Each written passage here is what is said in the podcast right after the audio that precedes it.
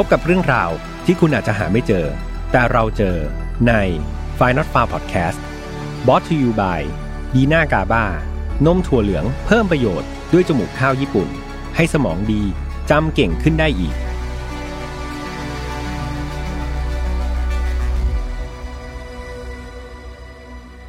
สวัสดีครับ ยินดีต้อนรับนะครับเข้าสู่ Final f a r Podcast วันนี้คุณอยู่กับผมแฮมทัชพลเช่นเคยครับ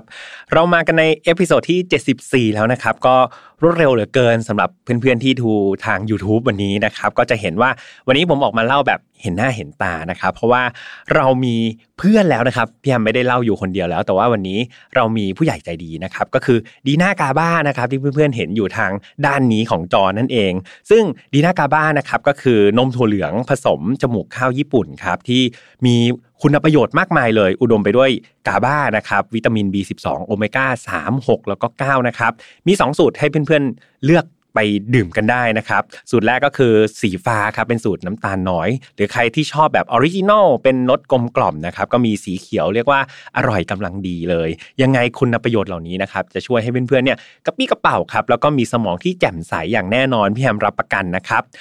มาเข้าสู่คดีในวันนี้ดีกว่า คดีในวันนี้ต้องบอกว่าเป็นอีกหนึ่งคดีที่น่าสนใจครับ แล้วก็มีอะไรที่ทำให้เพื่อนๆเนี่ยได้ลุ้นกันตามไปอีกแล้ว แต่ก่อนที่จะไปเล่านะครับ ก็ต้องพูดเหมือนเดิมครับ อย่าเพิ่งเบื่อกันว่าไฟนอตฟาวครับไม่สนับสนุนความรุนแรงทุกประเภทครับ ทุกเรื่องที่นำมาเล่าก็อยากให้เป็นแนวทางในการป้องกันตัวเองนะครับแล้วก็ถอดบทเรียนจากอดีตที่มันเลวร้ายไม่ให้เกิดกับเรา แล้วก็คนที่เรารักครับ เนื้อหาวันนี้ต้องบอกว่ามันก็มีความโหด ร้ายมาก ๆ เหมือนกัน แล้วก็มีความสะเทือนใจ ดังนั้นน้อง ๆ ที่อายุต่ำกว่า 18 ปี อย่าลืมชวนคุณพ่อคุณแม่นะครับ หรือว่าผู้ปกครองเนี่ยมาฟังร่วมกันครับ จะได้ช่วยกันแนะนำแนวทาง แล้วก็ถอดบทเรียนร่วมกันนะครับ คดีในวันนี้ครับมันเริ่มต้นจากผู้ชายคนหนึ่งครับ ที่ชื่อว่าจอห์นอีมิลลิสต์ครับ โดยเขาเกิดวันที่ 17 กันยายน ปี 1925 นะครับ ที่เบย์ซิตี้ครับ รัฐมิชิแกน สหรัฐอเมริกา โดยตัวของจอห์นเนี่ยต้องบอกว่าเป็นลูกคนเดียวครับ ของคุณจอห์นเฟรเดอริกลิสต์นะครับแล้วก็คุณอัลมาบาบาร่าฟลอเรนซ์ลิสต์นะครับนี่ก็คือคุณพ่อคุณแม่ของเขา ต้องบอกว่าครอบครัวของจอห์นเนี่ยมีเชื้อสายเป็น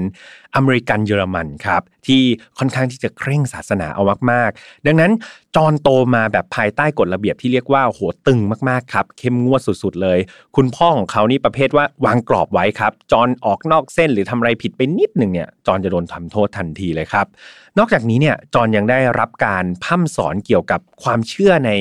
คริสตศาสนาครับต้องบอกงี้ เรียกว่าจอนนี่ก็เป็นคนที่ปฏิบัติแบบเคร่งครัดอยู่ตลอดเวลา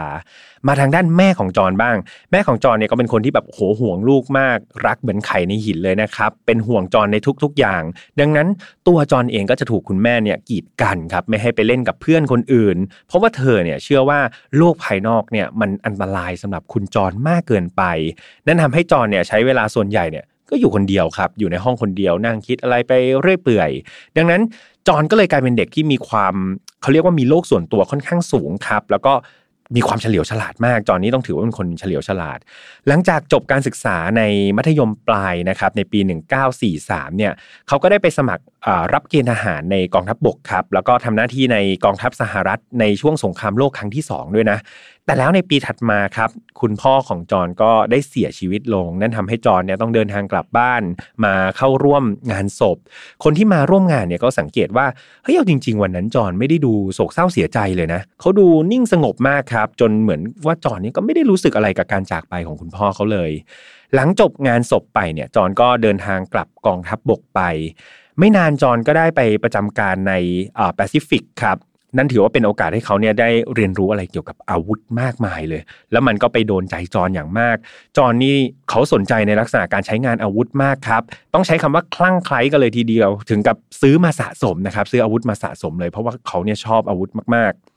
จอนทำงานในกองทัพได้ดีนะครับจนกระทั่งได้รับโปรโมทนะครับเลื่อนยศเป็นยศร้อยตี แต่แล้วคุณแม่ของจอนครับ ก็อยากให้จอนเนี่ยลาออกจากกองทัพซะ แล้วก็มาหาอะไรเรียนต่อเพื่อทำอาชีพที่มันมั่นคงกว่านี้ ดีกว่าการไปเป็นทหารนะครับ จอนก็เชื่อแม่เขาครับ แล้วก็ได้กลับมาเข้าในเเรียนในมหาวิทยาลัยมิชิแกนครับเสร็จแล้วเขาก็ประสบความสำเร็จด้วยนะครับเรียนจบในระดับปริญญาตรีด้านบริหารธุรกิจครับและจอนก็ยังไปต่อโทด้วยนะครับจบปริญญาโทด้านการบัญชีอีกด้วย แต่ยังไม่ทันที่จอนจะได้ออกมาหางานทำครับ ในเดือนพฤศจิกายนครับปี 1950เนี่ยมันกลับมีสงครามเกาหลีครับเกิดขึ้นแล้วก็ทวีความรุนแรงขึ้นเรื่อยๆทำให้จอนเนี่ยต้องถูกเรียกกลับไปประจำการกองทัพอีกครั้ง และนั่นทำให้เขารู้จักกับคนคนหนึ่งครับ ที่ชื่อว่าเฮเลนมอริสเทเลอร์ครับเฮเลนคือใครเฮเลนเป็นสาวหม้ายครับเนื่องจากสามีของเธอก็คือทหารนั่นแหละที่ไปร่วมรบ แต่ว่าทหารที่เป็นสามีเธอเนี่ยดันเสียชีวิตในการปฏิบัติการสงครามเกาหลีเหนือ โดยเธอเนี่ยมีลูกติดมาด้วยหนึ่งคนชื่อว่าเบรนด้าครับ ทั้งคู่เนี่ยก็เลยตกหลุมรักซึ่งกันและกันนะครับ คือเฮเลนเนี่ยก็บอกว่าเธอเพิ่งเสียสามีไปจากสงครามใช่ไหมครับทำให้เธอเนี่ยต้องการความรักครับต้องการคนที่จะมาดูแลเธอแล้วก็ลูกของเธอ ซึ่งจอนเนี่ยก็เป็นผู้ชายที่เข้าเขาครับ ดูดีมีฐานะมั่นคง แต่จริง ๆ แล้วแม่ของจอนกลับไม่ได้ชอบเฮเลนสักเท่าไหร่นะครับ แล้วก็พยายามที่จะมาแทรกแซงความสัมพันธ์ของทั้งคู่อยู่เสมอ แต่ในที่สุดครับ เฮเลนก็ใช้มุกโกหกนะครับหลอกจอนว่าเธอเนี่ยตั้งครรภ์นั่นทำให้ทั้งคู่ต้องแต่งงานกันในวันที่ 1 ธันวาคมปี 1951 ครับ โดยทั้งคู่เนี่ยก็เพิ่งคบกันได้ปีเศษๆเท่านั้นเอง หลังแต่งงานกันไปครับ ทั้งคู่ก็ได้ย้ายไปอยู่ทางตอนเหนือของแคลิฟอร์เนีย โดยจอห์นเนี่ยได้ไปทำงานในงานด้านการบัญชีนะครับของกองทัพบบก จนกระทั่งในปี 1952 ครับ จอห์นก็ได้ย้ายงานอีกครั้ง คราวนี้เขาไปทำงานให้กับสำนักงานบัญชีในอ่าดีทรอยต์นะครับ ก่อนที่จะเปลี่ยนไปเป็นหัวหน้าฝ่ายงานตรวจสอบที่บริษัทกระดาษในคาลามมาซูนะครับ ก็เรียกว่ามีการเปลี่ยนงานเพื่อ พัฒนาเงินเดือนนะครับแล้วก็ตำแหน่งมากขึ้นเรื่อยๆ ชีวิตครอบครัวของจอนเนี่ยก็ดูว่ามันจะสมบูรณ์ขึ้นนะเมื่อเฮเลนครับได้ให้กำเนิดบุตรที่แท้จริงระหว่างจอนกับเฮเลน โดยเริ่มต้นจากลูกสาวก่อนครับ คนโตมีชื่อว่าแพทริเซียครับ และในปีถัดมาก็ได้ลูกชายอีกนะ เขาตั้งชื่อให้ว่าจอห์นจูเนียร์นะครับ ตั้งชื่อเหมือนคุณพ่อเลยแต่เติมจูเนียร์ลงไปก่อนที่อีก 2 ปีครับ ก็จะได้ลูกชายคนหนึ่งที่ชื่อว่าเฟรเดอริกนะครับ ดังนั้นตอนนี้ในครอบครัวมี จอห์นมีเฮเลนใช่ไหมครับ มีลูกติดของเฮเลนแล้วก็มีลูกของพวกเขาเพิ่มอีก 3 คนแล้วนะ ก็ถือว่าเป็นครอบครัวที่ใหญ่พอสมควร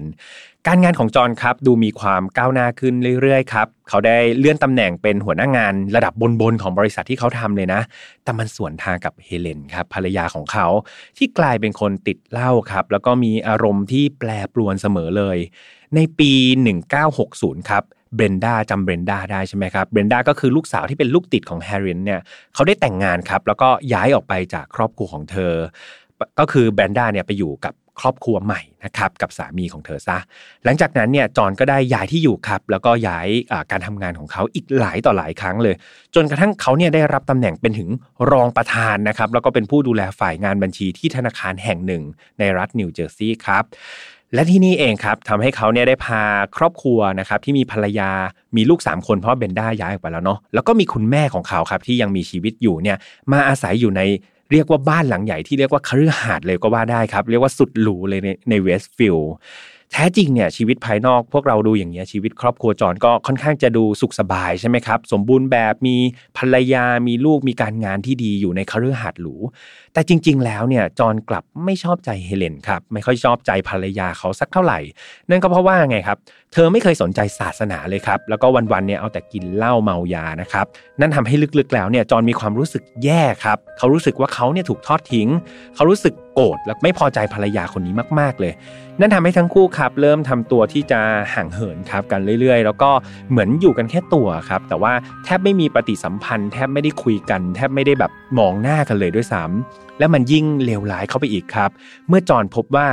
จริงๆ เนี่ยเฮเลนมันมีโรคประจำตัวอยู่ครับ เธอเป็นโรคซิฟิลิสครับ ซึ่งโรคเนี้ยเธอติดมาจากสามีคนแรกของเธอ แต่ว่าเฮเลนเนี่ยซ่อนมันไว้เป็นความลับครับ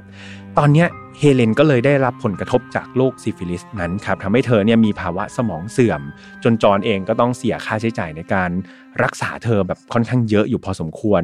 ทุกวันนี้เฮเลนก็เลยต้องใช้ยาระงับประสาทครับแล้วก็ใช้แอลกอฮอล์เนี่ยแหละที่เธอดื่มเหล้าเนี่ยเพื่อระงับความเจ็บปวดที่เกิดขึ้น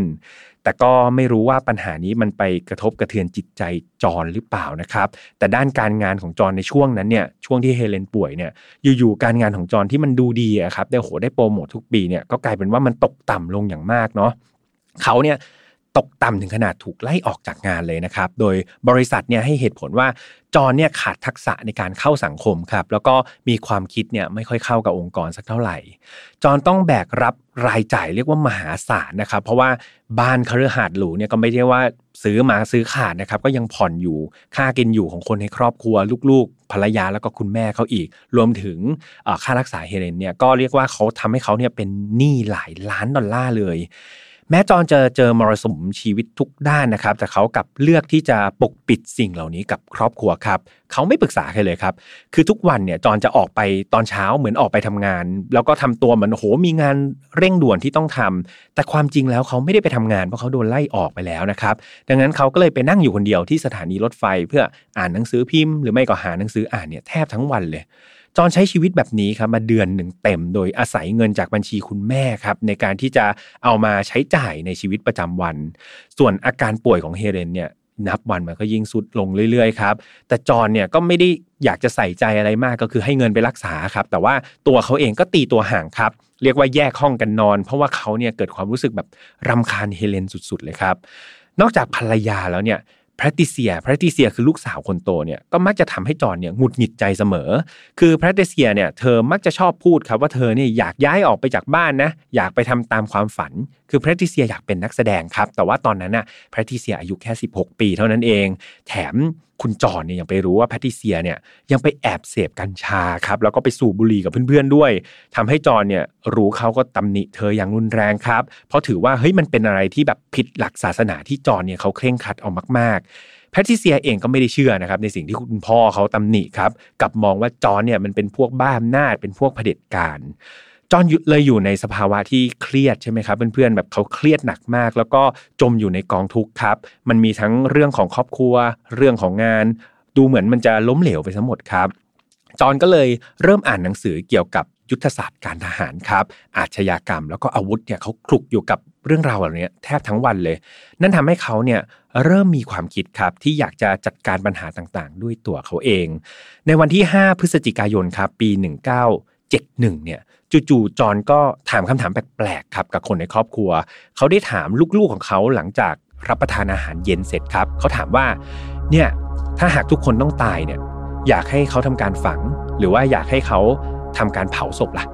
นะอยู่ๆถามแบบนี้มันเป็นคำถามที่เป็นไงครับเพื่อนๆมันประหลาดมากเลย แล้วก็มันสร้างความตกใจให้กับทุกคนในครอบครัวมากๆครับ และในตอนนั้นเองครับเหมือนสมาชิกในครอบครัวเนี่ยเขาเริ่มมีลางสังหรณ์อะไรไม่ดีแล้วแหละ แล้วเขาก็เริ่มมีความคิดว่าเฮ้ยมันมีความเป็นไปได้นะ ที่จอนอาจจะเสียสติ แล้วก็ฆ่าพวกเขาทั้งหมดครับ ผ่านไป 4 วันหลังจากคำถามนั้นของจอนก็คือวันที่ 9 พฤศจิกายนครับ ในช่วงสายๆเนี่ยเด็กๆก็ออกไปโรงเรียนกันหมดแล้วใช่ไหมครับจอนก็เดินไปห้องนั่งเล่นครับแล้วก็พบกับเฮเลนผู้ที่เป็นภรรยาแล้วก็คุณแม่ของเขาอยู่ ตอนนั้นเองครับจอนครับได้ชักปืนอัตโนมัติครับมาริโคล9มมนะครับแล้วก็ปืนพกจุด22ของคุณพ่อครับยิงเข้าไปที่เฮเลน ที่ศีรษะทางด้านหลังของเธอ โดยที่เธอเนี่ยยังไม่ทันตั้งตัวเลยครับ จากนั้นก็เดินไปหาคุณแม่ของเขา คุณแม่แท้ๆนะครับ แล้วก็ยิงเข้าไปที่เบ้าตาซ้ายนะครับ จนกระทั่งทั้งคู่เนี่ยเสียชีวิตลงครับราวๆเที่ยงวันครับเพรติเซีย ลูกสาวคนโตที่ตอนนั้นอายุ 16 ปีเนี่ยแล้วก็เฟเดริกครับลูกชายคนเล็กเนี่ยตอนนั้นอายุ 13 ปีนะครับกำลังกลับมาที่บ้าน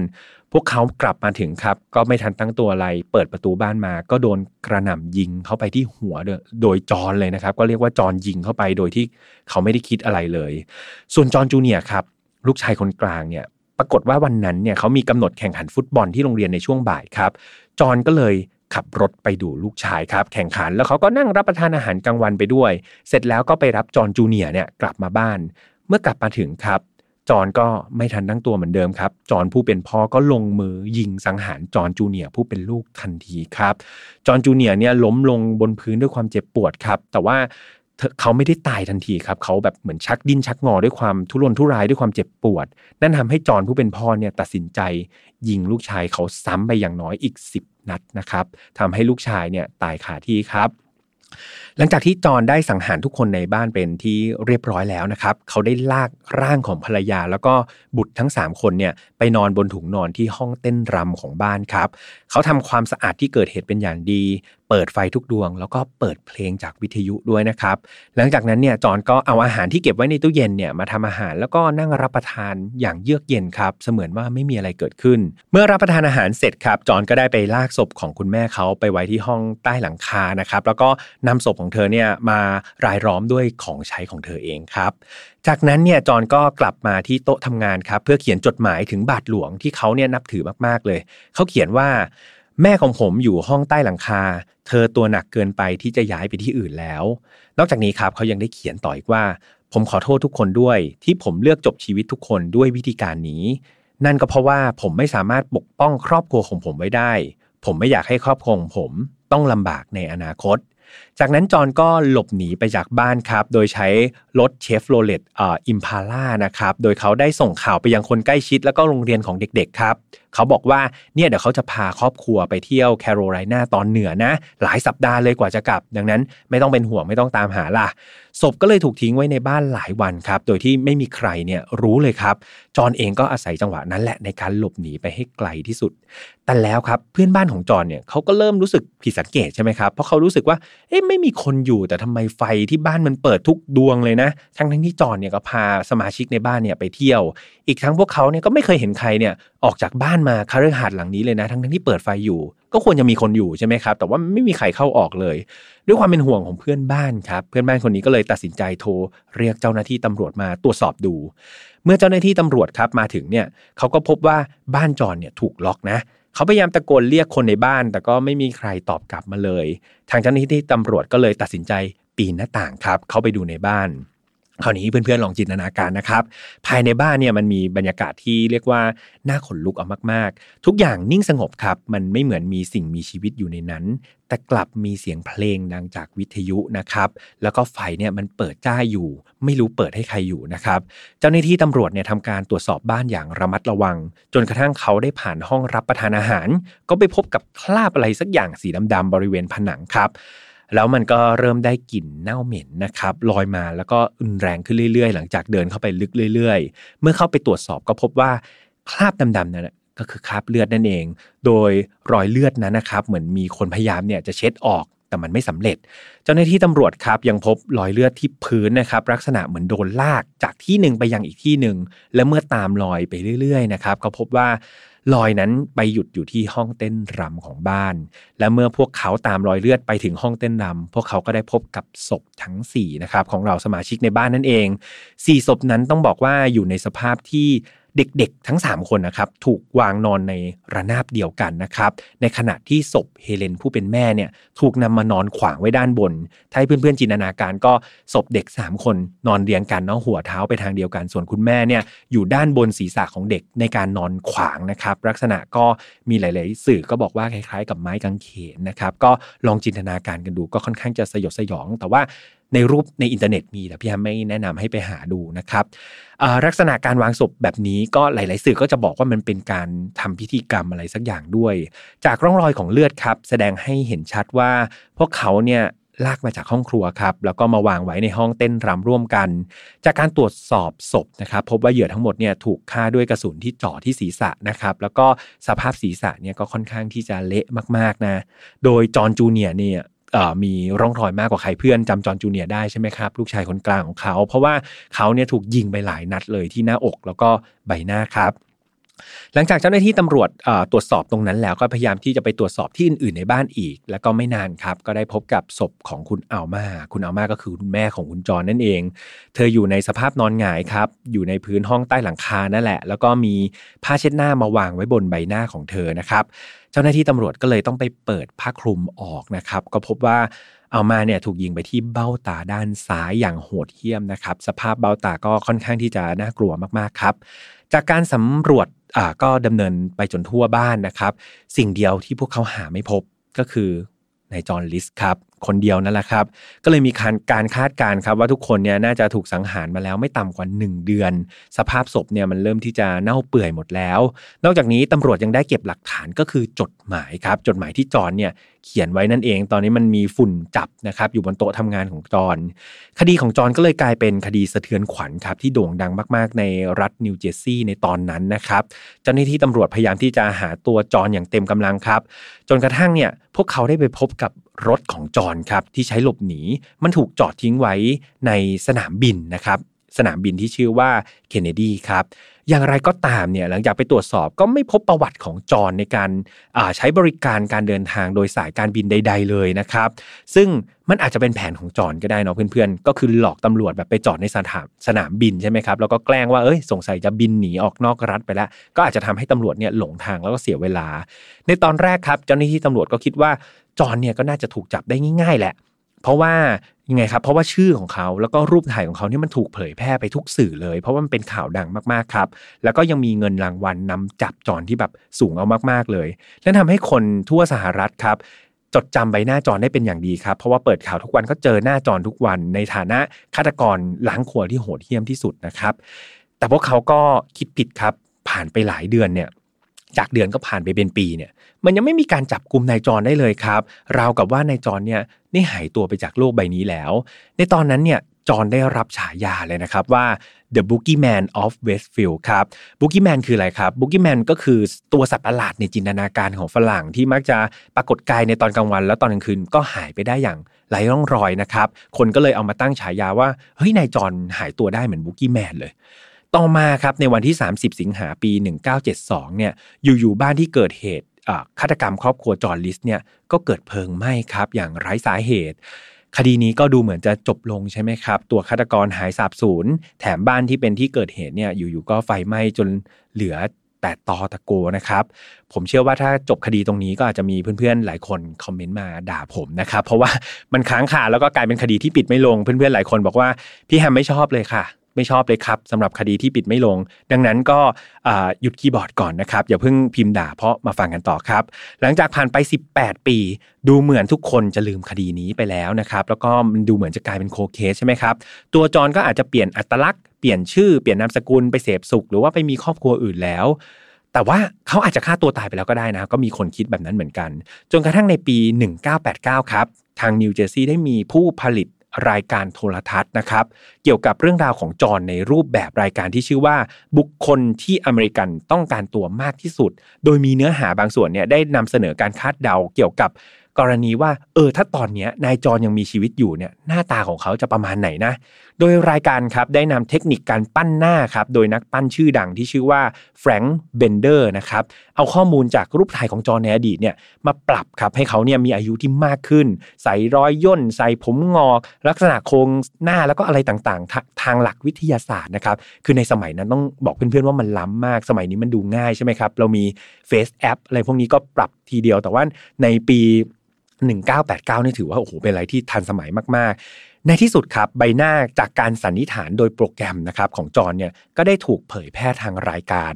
และหลังจากที่รายการจบลงครับ ปรากฏว่ามันมีโทรศัพท์จากทางบ้านเข้ามาเยอะมากครับ เพื่อแจ้งเบาะแสว่าเฮ้ยเขาเคยเห็นผู้ชายคนหนึ่งนะที่หน้าตาคล้ายๆกับไอ้คนที่ ถูกปั้นออกมาเนี่ยแล้วสันนิษฐานว่าเป็นจอนโดยมีอยู่สายหนึ่งครับที่ตำรวจให้ความสนใจมาก เขาบอกว่าชายคนนี้ที่คล้ายๆ กับนายจอนที่ถูกปั้นเนี่ยชื่อว่าโรเบิร์ต คลาร์กครับ โรเบิร์ตเนี่ยอาศัยอยู่ในแถบริชมอนด์รัฐเวอร์จิเนีย ผู้ที่แจ้งเข้ามาชื่อว่าแวนด้า แฟลนเนอรีซึ่งเธอเนี่ยเป็นเพื่อนบ้านของนายโรเบิร์ตคนนี้นี่แหละ เธอครับสังเกตว่าโรเบิร์ตเนี่ย อ๊ะทำไมหน้าตามันคล้ายๆกับจอห์น ลิสต์มากๆเลย แต่ตอนนั้นเธอก็คิดไว้ในใจเฉยๆครับ เธอไม่ได้ทำอะไร ต้องบอกว่าแวนด้าเนี่ยเธอเป็นแฟนเรื่องราวคดีอาชญากรรมแบบ hardcore เลยนะครับ เธอเป็นแบบคือถ้าเทียบกับ File Not Found ก็เป็นแฟนพันธุ์แท้ File Not Found ครับ เธอเป็นคนที่ชอบอ่านข่าว สะสมบทความเกี่ยวกับการฆาตกรรมมาก ๆ และเธอก็ สนใจในคดีจอห์น ลิสต์มาก่อนครับทำให้เธอเนี่ยมีข้อมูลเกี่ยวกับจอห์น ลิสต์อยู่ในหัวเต็มไปหมดเลย และหลังจากที่เธอได้ดูรายการบุคคลที่อเมริกาต้องการตัวมากที่สุดเนี่ย เธอได้เห็นรูปปั้นสันนิษฐานของจอห์นทำให้เธอมั่นใจแบบสุดๆเลยครับว่าไอ้นายโรเบิร์ตเพื่อนบ้านเนี่ย นายจอห์น ลิสต์ชัวร์นะครับนี่คือสิ่งที่เธอคิด เธอเลยได้ทำการติดต่อตำรวจ FBI ทันทีครับ หลังจากนั้นตำรวจ FBI ได้ทำการติดต่อกลับนะครับไปยังภรรยาคนใหม่ของนายโรเบิร์ตครับและเมื่อภรรยาคนใหม่ทราบว่าสามีของเธอเนี่ย อาจจะเป็นฆาตกรฆ่าล้างครัวมาก่อน เอาจริงๆ ตอนนั้นเธอตกใจแทบสิ้นสติเลยครับ เธอได้ให้การว่าเธอเนี่ยไม่รู้มาก่อนเลยนะ ไม่เคยสงสัยด้วย เพราะว่าโรเบิร์ตคนนี้เนี่ยเป็นคนดีแล้วก็เคร่งศาสนาเอามากๆครับ เจ้าหน้าที่ได้ขอเข้าจับกลุ่มโรเบิร์ตในที่ทำงานของเขาในตอนที่เขากำลังทำงานอยู่เลยนะ โดยโรเบิร์ตได้ให้การปฏิเสธทุกๆ อย่างครับ และแน่นอนครับ แม้ว่าเขาอาจจะเปลี่ยนชื่อได้ เปลี่ยนนามสกุลได้ เปลี่ยนใบหน้าได้ แต่มีอย่างหนึ่งครับเพื่อนๆที่เปลี่ยนไม่ได้ นั่นก็คือลายนิ้วมือครับตำรวจได้นำลายนิ้วมือของโรเบิร์ตเนี่ยไปทำการตรวจสอบ แล้วก็พบว่ามันตรงกับลายนิ้วมือของจอห์น ลิสต์จริง ๆ ครับ นั่นทำให้เขาถูกจับในฐานฆาตกรรม 5 ศพ ในวันที่ 1 มิถุนาปี 1989 ทันทีครับ จอห์นถูกส่งข้ามแดนไปยังนิวเจอร์ซีย์เพื่อนๆเชื่อไหมครับ ตอนที่เขาอยู่ในศาลเนี่ยเขายังคงไม่ยอมรับครับว่าเขาเนี่ยคือจอร์ลิสทั้งที่นี่หลักฐานเนี่ยมันก็มัดตัวเขาขนาดนั้น จอนถูกส่งไปตรวจสอบสภาพจิตใจนะครับ แล้วก็ทางจิตแพทย์เนี่ยให้การสรุปว่าเขาเป็นผู้ป่วยครับที่อยู่ในภาวะเครียดนะครับ จากสภาวะวิกฤตการณ์ในอดีตนั่นเอง ซึ่งเป็นบุคลิกภาพที่เกิดจากผู้ป่วยที่ถูกเลี้ยงดูมา แบบมีระเบียบวินัยมากเกินไปทำให้โดนครอบงำจนขาดความยืดหยุ่นครับ ดังนั้นผู้ป่วยก็มักจะหงุดหงิดแหละควบคุมตัวเองไม่ได้ พอเวลาเห็นอะไรที่มันขวางหูขวางตา จนกระทั่งนำไปสู่พฤติกรรมที่รุนแรงนะครับ และแล้วครับในวันที่ 12 เมษายนปี 1990 เนี่ยจอนก็ถูกตัดสินว่ามีความผิดจริงครับ และเขาก็ต้องรับโทษจำคุกตลอดชีวิต 5 ครั้งนะครับ จากการสังหารคน 5 คน โดยไม่มีการทำทันบนใด ๆ ทั้งสิ้น ในตอนที่จอนได้ยินคำพิพากษานั้นสีหน้าของเขาต้องบอกว่าเรียบเฉยมากครับ ไม่ได้ดูมีการสำนึกผิด หรือว่าไม่ได้มีความรู้สึกโศกเศร้าเสียใจอะไรเลย ต่อมาในปี 2002 ที่ผ่านมาได้มีการสัมภาษณ์จอนในคุกนะครับ โดยนักข่าวเนี่ยได้ถามว่าทำไมเขาไม่ฆ่าตัวตายไปกับครอบครัวล่ะ ในเมื่อคุณก็ฆ่าครอบครัวไปหมดแล้ว จอนให้ตอบมาครับว่า เขาเชื่อว่าเขาฆ่าครอบครัวเนี่ยจะทำให้ครอบครัวของเขาเนี่ยไปขึ้นสวรรค์ครับ แต่เขาเนี่ยไม่สามารถที่จะฆ่าตัวตายได้ เพราะมันจะทำให้เขาเนี่ยตกนรก เขาหวังว่าตอนที่เขาตายไปเนี่ย เขาอยากจะขึ้นสวรรค์ไปเจอกับครอบครัวของเขานะครับนี่คือสิ่งที่จอนสัมภาษณ์เนาะ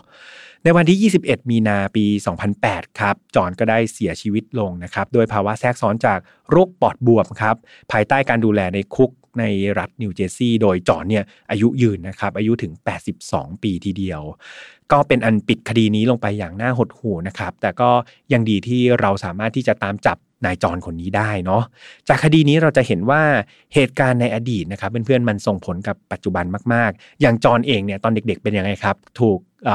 เลี้ยงดูมาแบบเข่งครัดใช่ไหมครับคุณพ่อเขาตีกรอบทุกอย่างเลย เรียกว่าทำผิดก็โดนตีโดนฟาดตลอด ผมเลยเชื่อว่าหลาย ๆ คนเนี่ยก็อาจจะเคยเจอนะครับกับเรื่องราวที่มันอาจจะเลวร้ายในอดีต ดังนั้นเราต้องพยายามที่จะรับมือแล้วก็บริหารจัดการอารมณ์ให้ได้ครับ แต่ว่า คนแบบจอนเนี่ยก็คือเขาระงับอารมณ์ไม่ได้จนกระทั่งระเบิดสิ่งที่ชั่วร้ายออกมา ดังนั้นผมก็อยากให้เพื่อนๆเนี่ยพยายาม ประคองชีวิตอยู่บนสติแล้วกันครับพยายามคิด แล้วก็ทำอะไรที่มันอยู่บนทางสายกลางเนาะเราอย่าตึงไปครับ แล้วก็ไม่ต้องหย่อนเกินไป พยายามหาอะไรที่คิดว่าพอดีแล้วก็เหมาะสม ผมเชื่อว่ามันจะทำให้ได้ผลลัพธ์ที่ดีที่สุดยังไงเป็นกำลังใจให้นะครับ